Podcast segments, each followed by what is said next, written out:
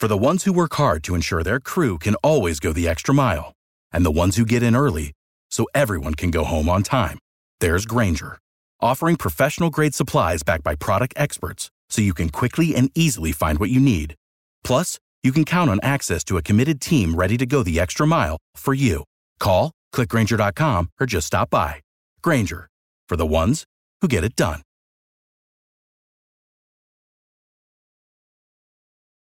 Every team, every topic, everywhere. This is Bleav. Hey, it's Mark Bergen from the Bleav in Steelers podcast. You're listening to a special bonus edition of the Bleav in Steelers podcast. On Wednesday night, I went on the Rob Dibble show on 97.9 ESPN in Hartford, Connecticut. Rob was nice enough to have me on to preview Super Bowl 56 between the Bengals and the Rams. Here's what that conversation sounded like. Mark Bergen and uh, Observer Media Group also does podcasts with Ike Taylor. And Mark, welcome to the program. How are you? Rob, thanks so much for having me. I'm psyched to talk about Super Bowl 56. And it's not every day I get to talk to a real live flamethrower. So thanks for having me well, on. Well, let me tell you this, Mark. I'm sick of this Cincinnati love on this show. He's got dibs. He's calling all of his friends, and we're all talking Bengals. Listen, I'm kind of leaning towards Joe Burrow as well. We got Ickey Woods on tomorrow. Well, we have Solomon. Tell Mark Wilcox. where you're from, though. You're from Indiana. I'm from Indiana, okay. and I'm not a Bengals fan. I'm a Colts, no, Colts Bears fan. guy. So this is. I, I, have a lot of family members that are super psyched about this football game because they haven't had these but kind of you. days. No, I'm not. No, I'm not. And there's an all-star team on the other side, the LA Rams. Give me some LA love, Mark. Uh, tell me how they're going to win this game.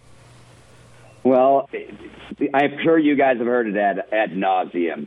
The Rams are all in. If you didn't know by this point, considering the star power they've got over there in LA, and I'm not just talking about the actors and the famous celebrities maybe some of the stand-ins that have been at SoFi Yeah. Stadium filling up that stadium.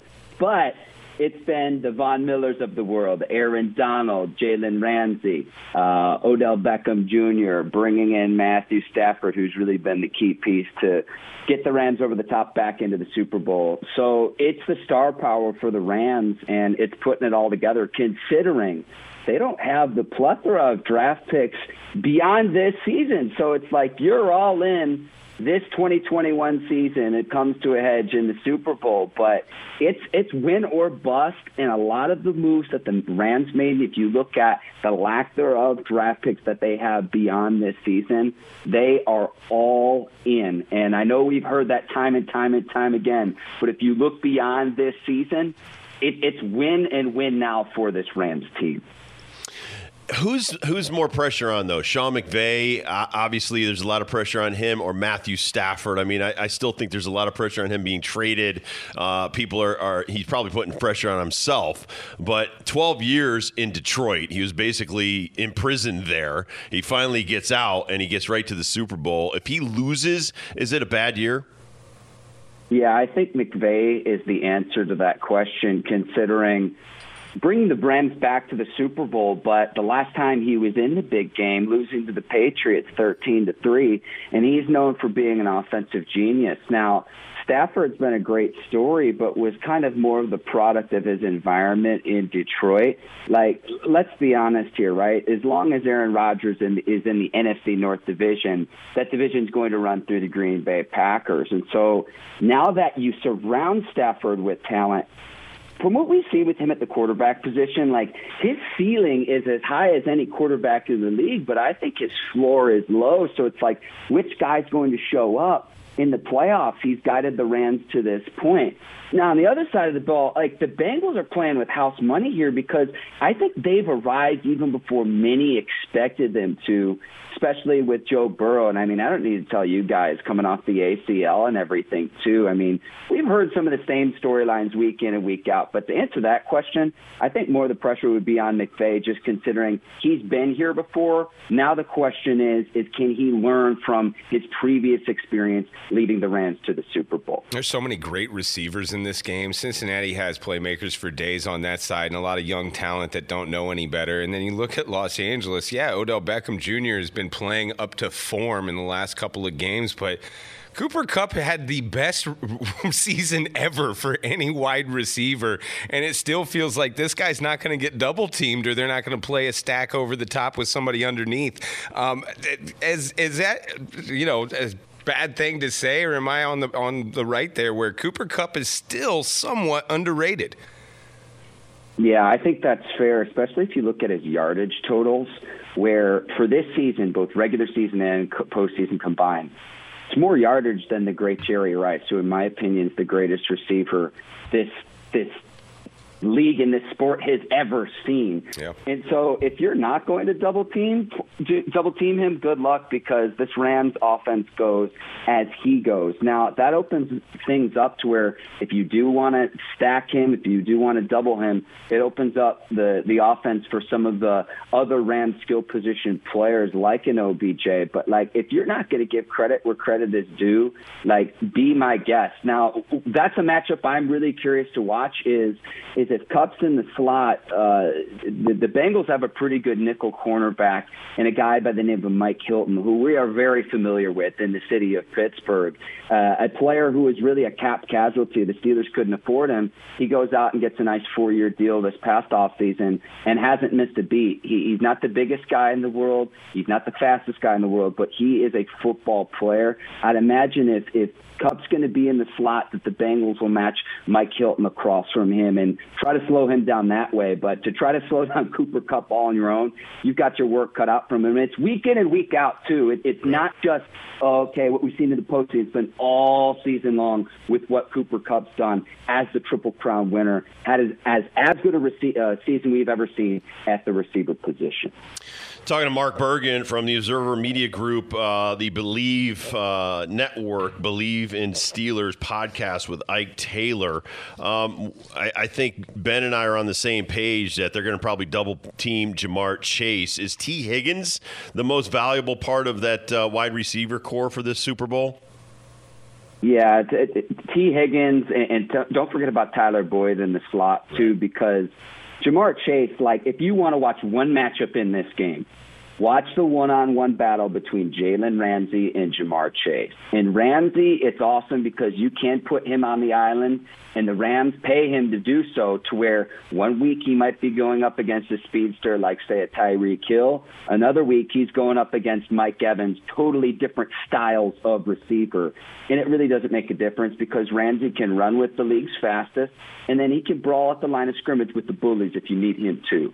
So whatever you need him to do, he's able to do. Now, I know Raheem Morris, the Rams defensive coordinator, has made adjustments this season and used two safeties over the top. And I know a corner like, say, Jalen Ramsey might not want to hear it, but putting putting a top over the defense helped prevent some of the deep balls you might see. So a one-on-one matchup, cornerback and receiver. I hope they get the opportunity to go on one-on-one, and Ramsey doesn't have that safety help over the top because I want to see if he can hold his own against Chase, who's having as good of a rookie year. We haven't seen a rookie year quite like this since Randy Moss came came along. So, in Randy Moss, I mentioned Jerry Rice earlier. Randy Moss probably the second best receiver we've seen in league history. So, again, like I said earlier, these storylines write themselves. This matchup, though, Ramsey versus Chase is going to be heck of a battle on Sunday. I agree, but I think it might be a stalemate just because uh, I don't want to go that way. If Jalen Ramsey, no matter if he's on Ja'Marr Chase, if he's on Boyd, if he's on Higgins, I think he is the the strong part of that secondary. I do believe, and I've been saying this to a lot of people, Mark.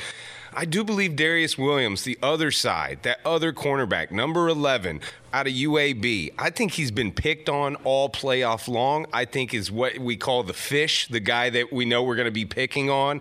I think there's a huge weight on his shoulders to perform being that other guy who probably will see one on one coverage. Well, let me piggyback off that too, right? The Rams had to go get former All Pro safety Eric Weddle off the couch out of two year retirement because an injury to Jordan Fuller. And remember, this was a Rams team who lost John Johnson III to the Cleveland Browns this past offseason. Johnson was the guy in the back end of that defense who called the plays and set the coverage. He had the green dot on his helmet responsible for communication on the back end for the Rams. So to piggyback off what you're saying, it's not just the opposite corner opposite Ramsey, it's also on the back end in the secondary at the safety position too. That's no takeaway from Eric Weddle, again, former all pro player. Right. But the fact of the matter is, is he was he's been in retirement for two years. So to piggyback off that, like if you were to find a weakness in this Rams team, it might be on the back end of the secondary. But boy, you're going to have a tough time up front trying to block the Rams up front with Aaron Donald, with Leonard Floyd, with Von Miller. Good luck, and and that's that's really where the Bengals might struggle, considering Burrow sacked the league high 51 times this year and sacked in the playoff win against the Tennessee Titans, the one seed Tennessee Titans, nine times, and they still found a way to win. So again, these storylines write themselves, but the matchups is really, really what you need to, to focus on. And in the secondary, if the Rams defense does have a weakness, I would say it's in the in the secondary. Uh, what do you make of Joe Burrow and the phenomenon that is just he's a blue collar kid, never lost a big game, goes to LSU, wins wins a national title, Heisman, um, you know, and, and now he's in the Super Bowl. And I know you do the Steelers podcast, but you know what? How is how is he viewed in the division? And how is he viewed as, as a second year player in the NFL? When you're looking at the division, right? Bengals are in the Super Bowl. Lamar Jackson, a former league MVP, is going to come back with a vengeance once the Ravens get healthy next year. And you look across the AFC as a whole Josh Allen, Patrick Mahomes, Justin Herbert, and now Joe Burrow you don't have a quarterback to compete in the AFC with style of play being able to potentially win a shootout, you're not going to compete. That's just Joe Burrow, and he's got the same even keel demeanor, and you can't really tell based on the expression on his face whether his team's up big or they're facing a deficit. And that has rubbed off. Like it's an intangible thing, but that has rubbed off on this Bengals team, and that's clearly evident. I mean, we saw the Bengals beat the Steelers twice this season, something we haven't seen in years in Pittsburgh. And so yeah. you're looking at you know a team where coming from you know worst record in the league two years ago to where they get the first round pick and then they pair Burrow with his college teammate Chase and just how they've quickly turned things around. Like I said, I mean, like 10 and 7, they're playing with house money right now, but I mean, the fact that he's gone, beat the number one, uh, beat the number one seed, beating the Kansas City Chiefs and Patrick Mahomes on the road and Arrowhead. I mean, only in his second year, they're going to be a problem for the next decade plus.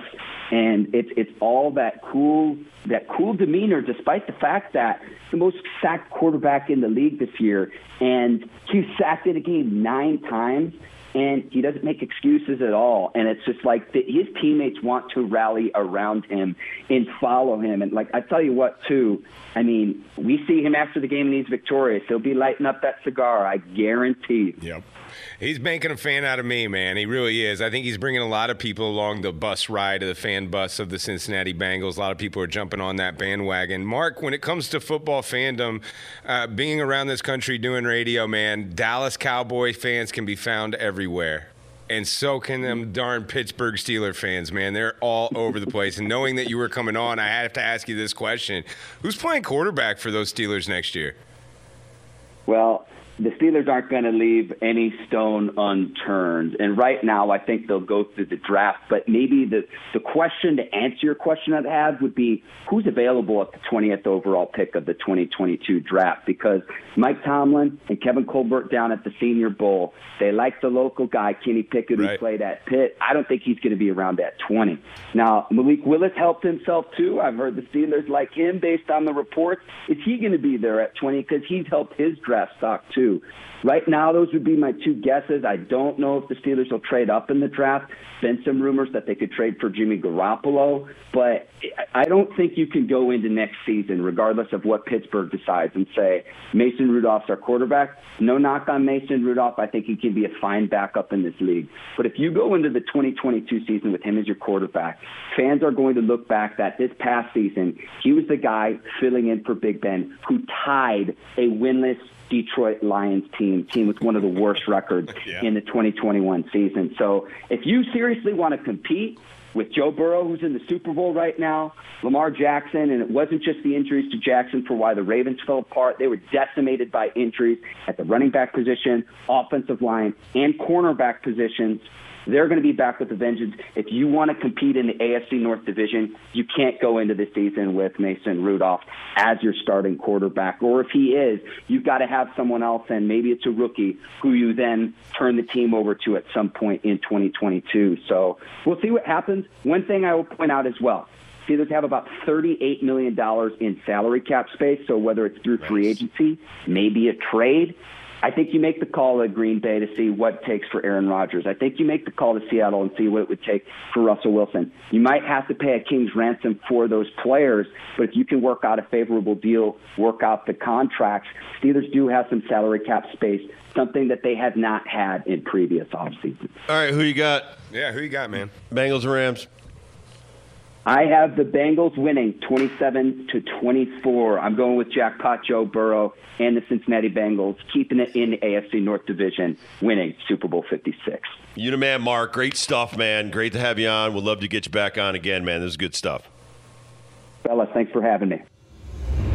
Thanks again to Rob Dibble and Ben Darnell for having me on on 97.9 ESPN in Hartford, Connecticut. Enjoy Super Bowl 56. Without the ones like you, who work tirelessly to keep things running, everything would suddenly stop. Hospitals, factories, schools, and power plants, they all depend on you. No matter the weather, emergency, or time of day, you're the ones who get it done. At Grainger, we're here for you with professional grade industrial supplies. Count on real time product availability and fast delivery. Call clickgrainger.com or just stop by. Grainger for the ones who get it done. You know, when you're listening to a true crime story that has an unbelievable plot twist that makes you stop in your tracks? That's what our podcast, People Are the Worst, brings you with each episode. I'm Rachel. And I'm Rebecca. We're identical twins who love true crime cases that make you say, didn't see that coming, and we hate the people responsible for them. Listen to People Are the Worst now on Apple, Spotify, or wherever you get your podcasts.